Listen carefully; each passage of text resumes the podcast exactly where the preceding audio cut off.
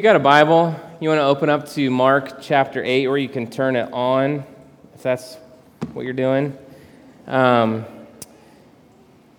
you know, while, while you're doing that, I, have already said this, but I just want to um, just thank you guys for how, how you've shared Ronnie. Um, I know you, you don't care probably, but um, Ronnie has, has been like a pastor to me uh, for sure. And uh, it's just, during this season, but even before this transition and all that's gone on in my own life, he's just been an incredible encouragement to our church in, in Columbus. And uh, so thank you for sharing him in, in that way. And I, I, it may go without saying or it may surprise some of you, but he's just an amazing pastor.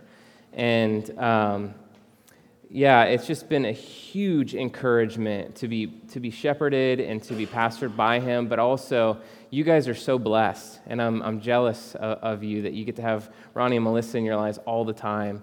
Um, so jealous of you. All right. That's enough doting on them, though.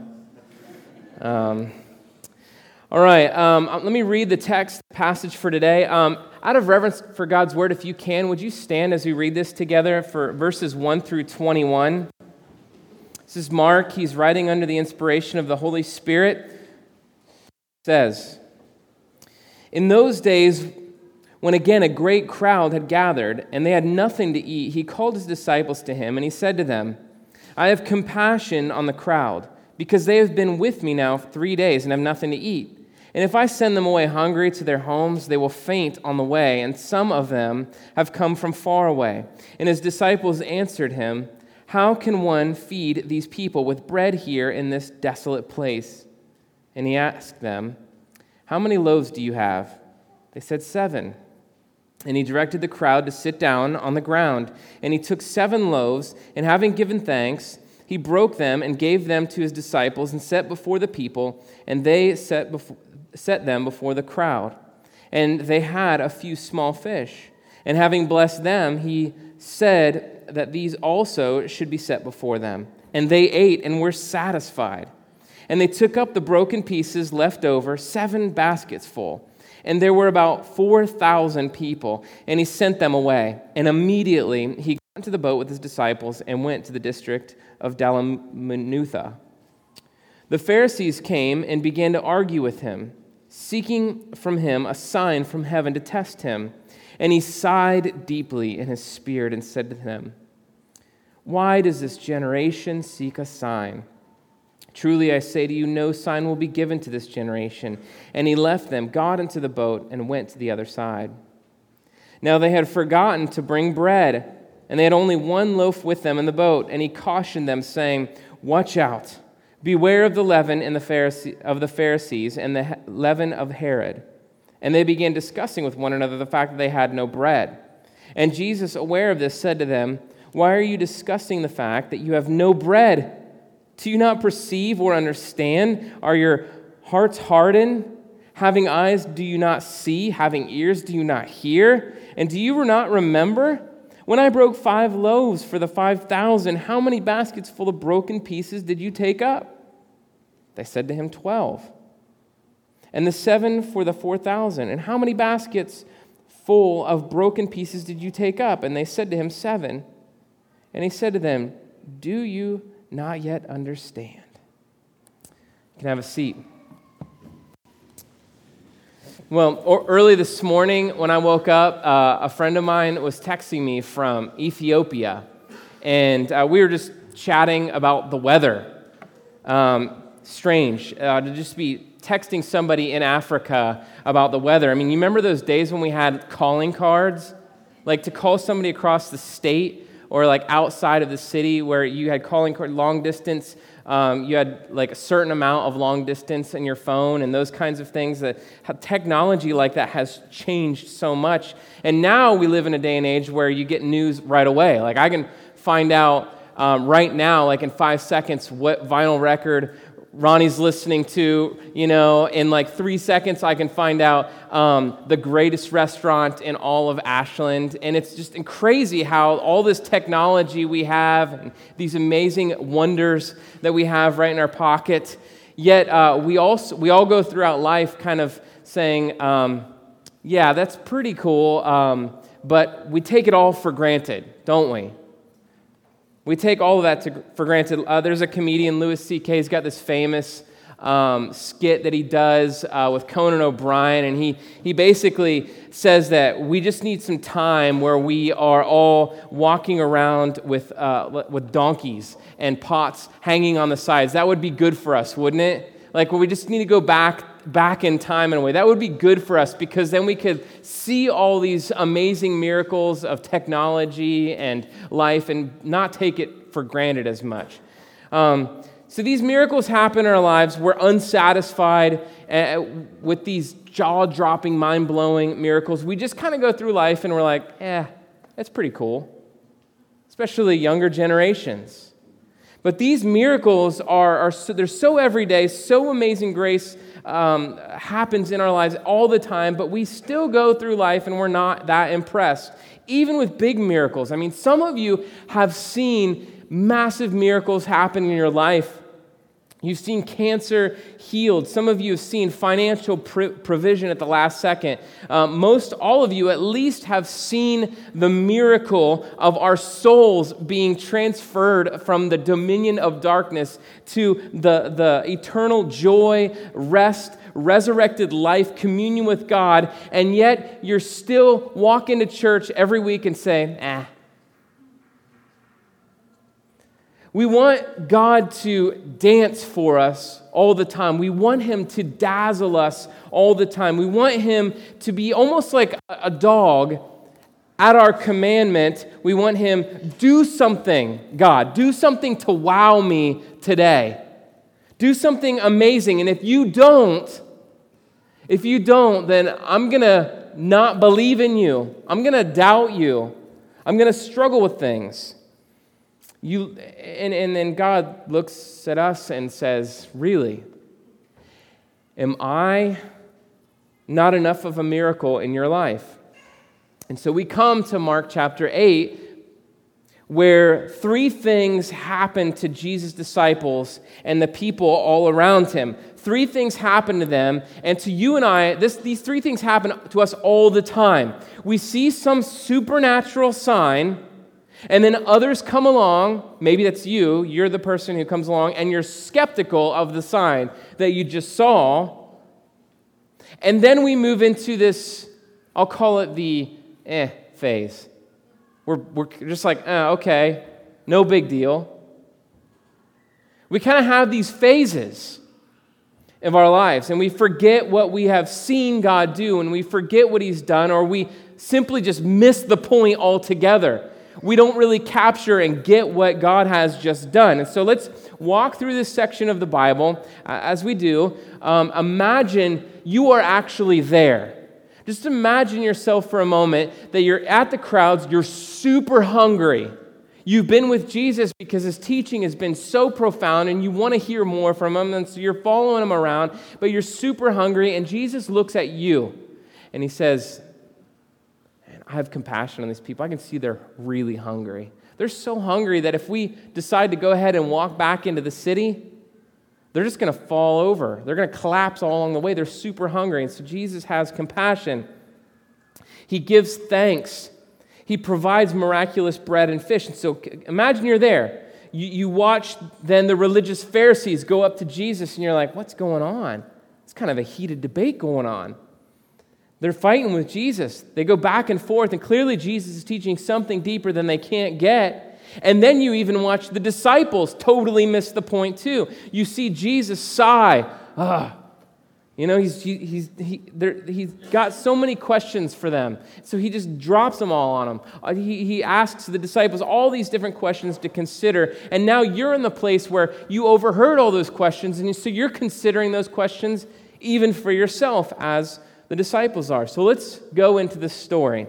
First, let's look at the supernatural sign in verses 1 through 10. This might be a, a miracle here that many are familiar with because we know it. Uh, it just happened. Another miracle just like it, the feeding of the 5,000 happened. Now, some scholars would say that this is the same miracle that happened, and this is kind of two different versions, but um, most Most would say that no, this is actually two different uh, feedings. The first one with the 5,000 was actually predominantly a Jewish audience. This is in a different place uh, with a predominant Gentile people. And so, what makes them the same is that the disciples didn't get it.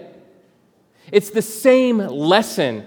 So that's why it feels very much the same. The, the disciples watch this amazing miracle happen. They eat bread, they eat fish that should not have been given to them because there shouldn't have been enough, but that's happens and they still didn't get it. But, but it is important to see some of the details in this sign.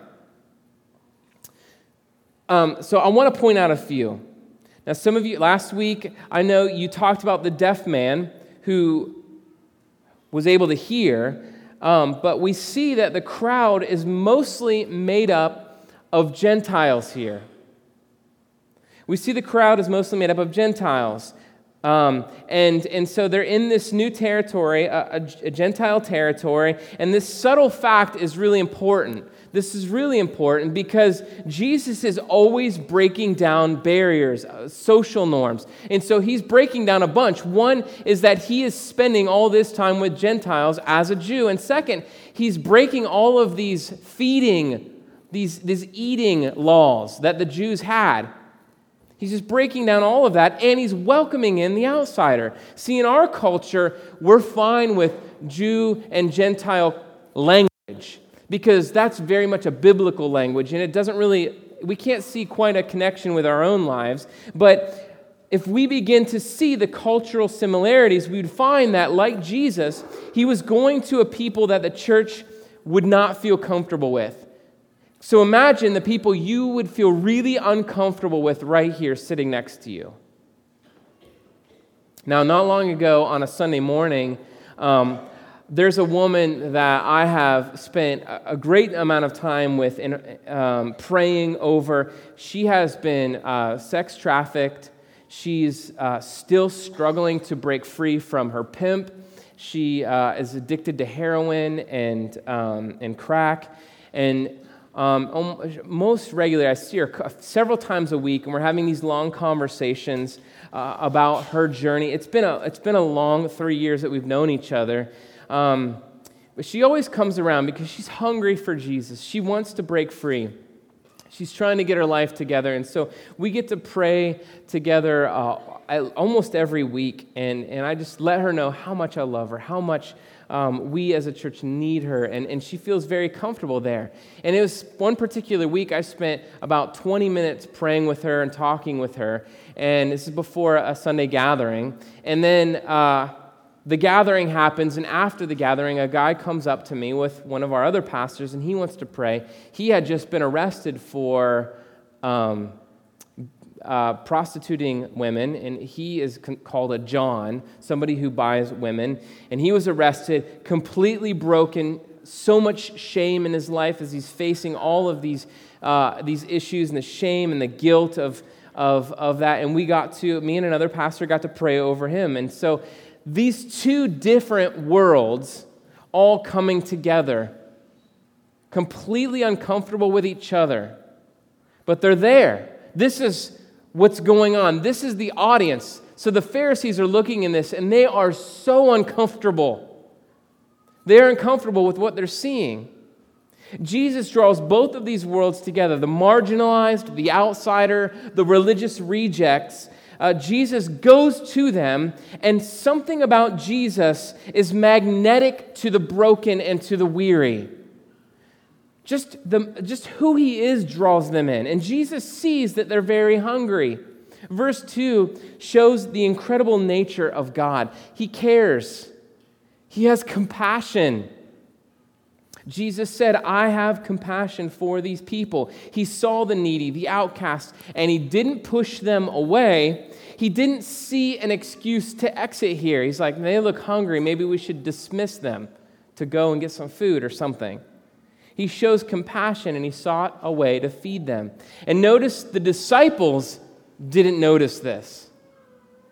They didn't catch this, they didn't understand this. Um, again, we often miss the opportunity to show compassion on the hungry and the destitute, but Jesus doesn't miss that. So if you've come to church and you're like, man, they've treated me so bad. I mean, here, this is an awesome, hospitable place. But sometimes you can get missed. So you go to a church gathering, you experience Christians, and you're like, man, they just, they were not friendly. They weren't nice. Jesus doesn't miss those things. He doesn't, he, he sees the pain or sees struggle in your life and he captures you. He brings you in. He draws you into his presence and loves on you. He feeds you. This is good news for us. Very good news. If you feel like you've been burnt out, if you've been frustrated by uh, the religious institute of the church or those kinds of things, Jesus is drawing you in. But Jesus sees their hunger. He calls them to sit down. He takes seven loaves of bread and a few small fish, and he multiplies them to feed everyone. It's an incredible miracle. I mean, they ate until they were full, they were satisfied. So they're all like starving, and now they're just lounging around like, oh man, I ate way too much fish. How did we eat so much fish? It's incredible. I mean, this was a miracle that would have to set off a party wouldn't it? I mean, people have got to be starting to celebrate here. I mean, I, I, I, am, I know when I'm eating a, a ton of food and hanging out with all these people, 4,000 people, a party has had to have broken out. There's got to be some dancing and celebrating uh, of what's going on here. But the disciples seem to not get it. They didn't catch the power of what's going on.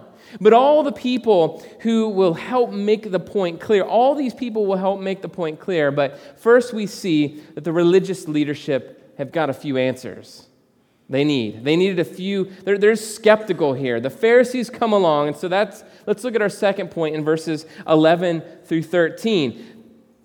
So, where there's a miracle, there will always be the skeptical, right? There's always going to be the people that are like, okay, what kind of trick did you play? How does this actually happen? Give me the science here. And the, the Pharisees are coming along and they don't believe it. So they're making their way through the crowds. But, but, but imagine first that they were, they're there in the crowds. So the baskets are being passed around and they're, they're watching it. Wait, how did, wait, okay, it's about to run out. It's got to run out. And the basket comes to them and it's full. So they're like, all right, so they're eating some too. They're going, they're, they've got to be hungry. There's nowhere to get food all around them, so they themselves have to be starving. But they eat it. They eat the food, and, and um, they're trying to find a way to catch Jesus in this heresy and trap him for blasphemy of some sort. But these baskets come, and they pull the fish and the bread out. They look at it, they smell it, they, they might even give it a little taste, and I'm sure they eat it um, but it just doesn't seem right. They're not convinced. How does he do this? Where's the proof? So they wiggle their way again through the people to find Jesus and they question him. Now, notice Mark lets, lets us in on their motivation. It's not honest skepticism. There is a difference between honest skepticism and just being a jerk, right? I mean, some people have deep questions about God, deep questions about theology, who God is, and they just need some questions answered, and that's good. But there are those who come to him who are there to trick, try to trick him. And the Pharisees, as Mark tells us, are there because they want to test Jesus. So that, that's good. If you have questions about Jesus, you need to ask them. But he, Jesus, is very concerned when you're, go, you're coming to him and you're just trying to trick him. You're just trying to test Jesus. They didn't want to be a part of the miracle, they wanted an up close show. So they come and they, they, they, they say, Give us a sign from heaven. And Jesus is like, Are you kidding me? Did you not just see what I did? A sign from heaven came. It's, they're, they're coming and they're saying, okay, Jesus, we want you to dance for us. We want you to do some kind of show for us, perform for us. Show us right now on our schedule, in our way, in our timing, some tricks that can only come from God. And so Jesus is just like, you've got to be kidding me. He sighs deeply. I mean, you know it's bad when Jesus sighs. But again, he isn't sighing because he's tired of them. He's not sighing because he's just straight up annoyed. He's not tired of humanity's utter stupidity and unbelief. It's their, con- their, their, their, their, con- their, their hard heart. It's, it's just they're always hard and they're always just, they're just coming up against God thinking, I know better than God does. They weren't satisfied with what they just saw, what they just tasted, what still rests in their own stomach that is providing nutrients for them to even speak. They're not, it's not good enough. And so Jesus calls them out on it. It's like he's thinking out loud why does this generation ask for a miraculous sign? It's like he's thinking about it, thinking out loud in front of them. And he's like, Nope, I'm not going to give you another miracle. And so he just jumps in his boat and leaves. I love that. It's just like, peace out, I'm done. I mean, that's what he does. Immediately he jumps in his boat and he rolls out. It's like he looked at the disciples and he's like, man, help me. Help me. Uh, get the boat ready, guys. This guy's, these guys are crazy. The crazy guys are here. Get the boat ready.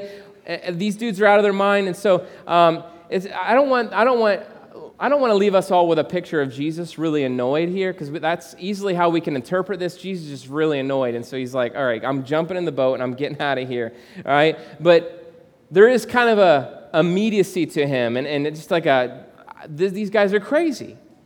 So we've seen the supernatural sign of bread and the fish multiplying. And we've seen the skepticism of the Pharisees coming forth to question Jesus. But look at the final verses in verse 14 through 21. Here is where it turns back to the disciples for their interpretation of the event. Now, this is where I think we all really need to start paying attention to the story. This is where it's not just we need to pay attention to what is being said, but we need to start thinking about it in light of our own hearts. All right, it's like the application because this, there's something important going on. At this point, the whole Jesus crew is on the boat. All the disciples, they're all there, and Jesus gets on and he sees that they've only brought one loaf of bread. Now, again, I'm not trying to paint Jesus as this drama queen, you know, or anything like that, but he's got to be getting on the boat and be like, Where's the bread? Well, we got one loaf. And he's like, Are you guys serious? Like, seriously, one loaf of bread for all of us? Like, I can't do these miracles all day, guys, right? I can't just keep doing this all day. It feels like that, I mean, it feels like that, um, you know, when my, my wife and I get in the car with our kids, I mean, how many times this winter have we got in with our, we have four kids, and so it's a lot to keep track of. We get in and we like notice that our son's in flip flops and it's the middle of winter. Like, seriously, how does this happen? Like, dude, you can't do that. Thankfully, Jesus is way more patient and loving than I am in these situations, so he uses this stupidity to teach him a lesson. You brought one loaf of bread, you guys are idiots, but let me just use this as a time to teach you something. Maybe teach you something about me. So, there's a few lessons that come to mind when I think about being in the boat with the disciples, and I'm really trying to interpret what Jesus is, going, is teaching here. The first lesson Jesus looks at the disciples and he's seeing if they understood what the real issue with the Pharisees were. So he's like, okay, we got some lessons going on. Do you understand what just happened with the Pharisees? Do you guys see that? Do you see what was going on with them? Why they come to me asking these questions? Why they're coming asking, uh, and they're being really skeptical. He's asking, what out, uh, out of, of the yeast, when he's talking about the yeast of the Pharisees and of Herod, what is that all about? So this caused a discussion among them. They're like, I don't know. We got one loaf of bread, and he's talking about the yeast of the Pharisees and the yeast of Herod, what does all of this mean? And so he's really trying to stir them up to start thinking about what does that mean with the Pharisees and all of that. But they're clueless. They're clueless what in the world Jesus means by this. So, what we can gather from this text is that there was this ongoing conversation with the disciples about the bread. They couldn't stop talking about the bread. How did Jesus do it? How did he multiply it? They were arguing about the sign, the miracle, and they barely paid attention to what Jesus meant. They're not, they, again, look, notice they're not engaging in the conversation about the yeast or the Pharisees. Jesus is trying to give them a lesson, but they're not paying attention. They saw the sign. Don't start humming Ace of Base right there, all right? But they couldn't see the metaphor at work. They couldn't actually see what was going on. The disciples were so preoccupied and distracted. They're still like, guys, uh, we got in trouble by Jesus for, not, for only bringing one. They're arguing with themselves about this loaf of bread. When Jesus is saying, Did you see what happened with the Pharisees? They're, they're, they're the yeast. He's trying to give them something, but they're distracted. So Jesus uh, went on to lay down a series of questions, ending with Do you still not understand? Do you still not truly see what this is all about? I mean, the first point is that they missed the point with the Pharisees. They just didn't even answer that question. They didn't even try to engage what just happened with these religious people. That they were like a little leaven which affects the whole loaf. But to the next point that Jesus was making, it was more than them being about something else. Right? So at first, Jesus is trying to give them a lesson about the Pharisees and the religious people, but now he's like, they're not getting that. Okay, so I'm going to start addressing you directly. That's Jesus' next point that he's trying to make. Jesus brings it home to show them their own spiritual dullness. So, again, if you're here and you're like, Christianity is just, you, just kind of like, eh. You know, I've seen miracles, I've seen great things happen, I've seen God do amazing things in other people's lives and even my own life, but you're here and you're just dull. This is, this is where Jesus is like, wake up, pay attention, because I'm going to talk to you, I'm going to address you. They couldn't see it yet, but this is where most of you might be at today the place where you could argue all day about spiritual things. You could debate, you could defend matters of God. You've seen the miracles, you've tasted the bread, but you find yourself in that place just saying, ah. The disciples rest, resisted seeing the true sign here. They are still talking about the actual bread when Jesus is talking about their hearts. They couldn't see, they couldn't hear. Most importantly, Remember, everything they've just experienced with Jesus, they didn't understand. And we look at this and we're like, Are you, how can you not understand? You've literally been walking with Jesus. You saw him heal a deaf man. You saw him multiply bread and fish over. How do you not understand this? But there are many Christians today Many, maybe many in, here in this room, many of you who go through life in that place of just missing the point. That Jesus is trying to drill into their hearts. We like to take the moral ethics of Jesus. We like to take the culture of American Christianity, maybe the peaceable hippiness of Jesus. We like that. We like that part of him whatever you want Jesus to be. We like those things, but you miss the point that Jesus actually makes. Yes, Jesus does want to provide bread for the stomach. He gets the disciples to see that by saying, Look, guys, I fed 5,000. And how much food did we start with? And I fed 4,000. And how much food did we start with and end with there? So we can establish that I provide a sign, right? We can establish that. And they're nodding their heads. Yeah, yeah, we had leftovers. We see that you did a miracle. But Jesus is looking at them again and saying, okay, so what's the point? What is the point of all of that? Well, the disciples still had a journey to understand, just as I imagine many of you here have. So you may leave here scratching your head seeing the miracle, tasting the bread, but you're still not getting it. What is it? What is it that we're supposed to be getting here?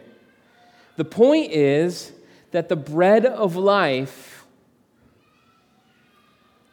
was not in the multiplied loaves, but actually in Jesus Christ.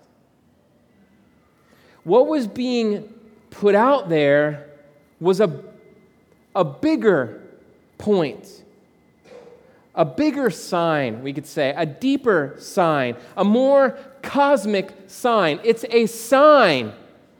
A sign points somewhere else, doesn't it?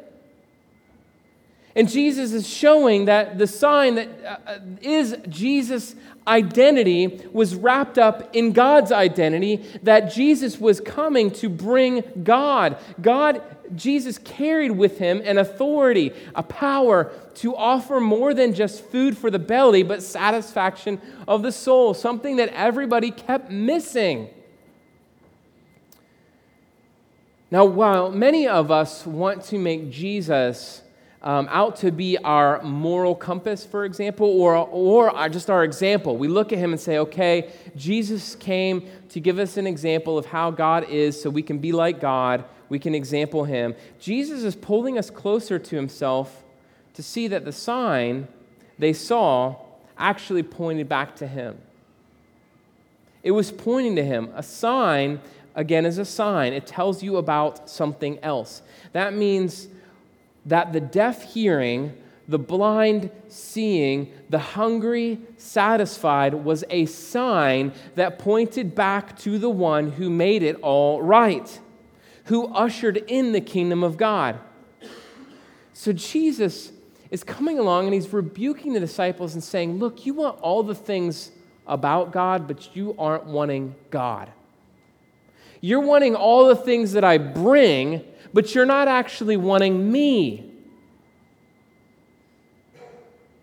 Jesus rebuked the disciples for not understanding this sign, and I don't want you to take, I don't want to take any sting away from this for, from you because Jesus is rebuking all of us here.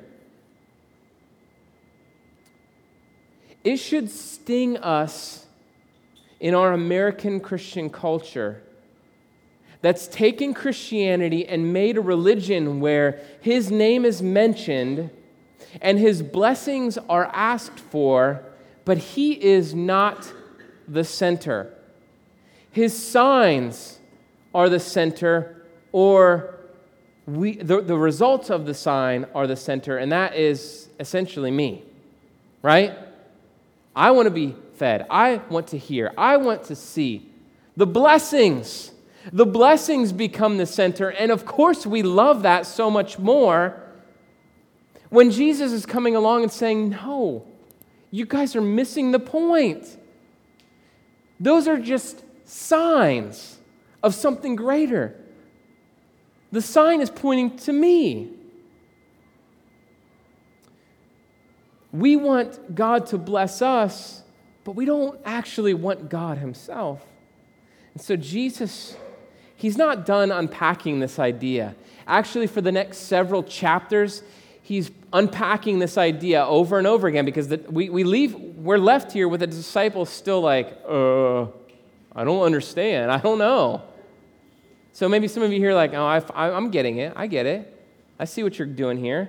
But the disciples weren't there yet. They didn't get it. So over the next few chapters, it's, Jesus is going to keep unpacking it. Actually, it's like all of Jesus' life, he's still unpacking it. But he's got to drill this vision into the disciples' heart. He's got to do it in your heart today and really over the next few weeks, if you can't understand the difference, if you can't see that there's a difference between what God gives us right here in this world and who God is, that we are called, this, the things that God gives us are a sign. They point to who God is, to God Himself. If we can't go after God Himself, then we miss the point of Christianity. We miss the whole point.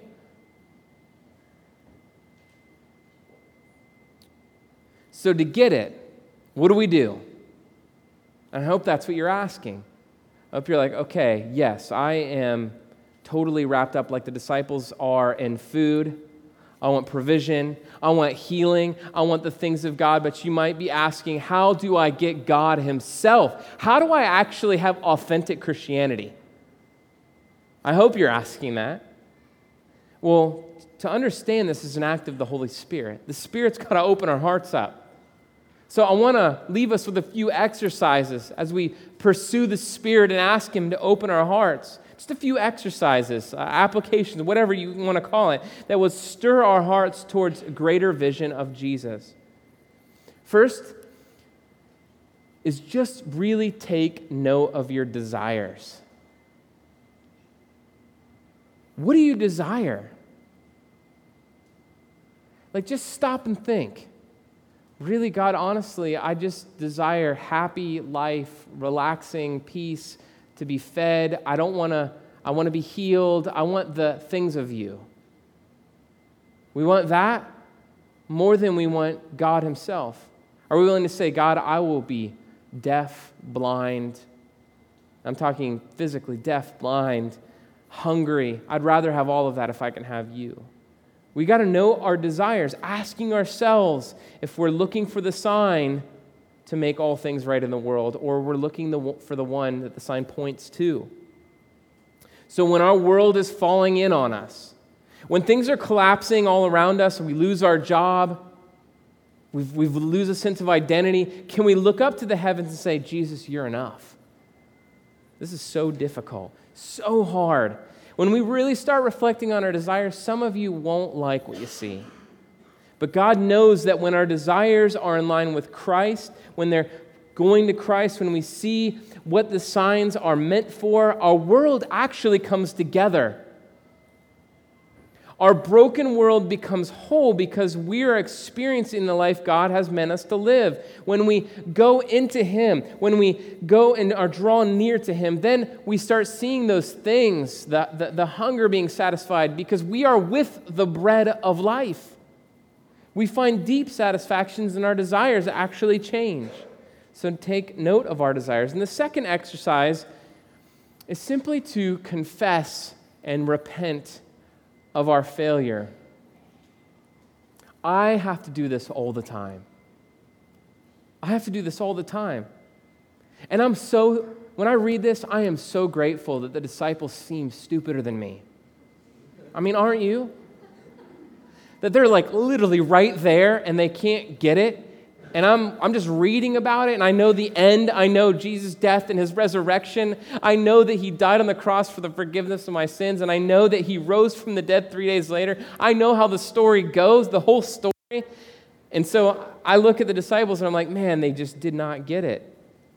They didn't understand. They didn't see as they lived in a world where they saw bread and fish multiply, and they still were like, eh, you know, eh, no big deal. But I also look and see where did they end up? They ended up changing the world. They experienced Christ's death and his resurrection. Their lives blew up in a good way. I mean, they're just completely transformed and, and, and went on to change the world and plant churches and be on mission. So if you're here and you feel like, everything I'm saying is way over your head, you feel like it's super sketchy, you're really skeptical of it all, don't despair. Confess to God as you lay down in your bed tonight, thinking about this, and just say, Lord, I want to understand you. I want to be, my, I want my desires to be for you and you alone. Open my eyes, open my ears. Help me to understand because I don't. The disciples didn't. They had to go on a journey. I don't. Take me on that journey. So we examine our hearts, we look at our desires, but we confess and we repent and we turn to Him and we ask for Him. So as you come back over the next few weeks, you'll begin to see a pattern emerge in the scriptures. You'll be able to see this pattern. Pay attention to that pattern and do some deep reflection in your own life, asking the Lord to change your heart. Supernatural signs happen in our lives. A supernatural sign has happened in Jesus coming into our world, calling men and women to himself. Some will live in skepticism like the Pharisees and others will see signs as they're supposed to be. They are signs that point to Jesus, that point to his death for the forgiveness of our sins, that point to his resurrection, that set us free to eternal life with him. So as we come to him today, let's go to him asking him for him, not for what he does. Can we do that? Let's pray. Our Lord, we come before you now and we ask, God, that you might change us, transform us, stir us up, that we might be drawn nearer to you. God, we confess as your people that we want the things of you more often than we just want you. But God, we just don't understand we don't understand.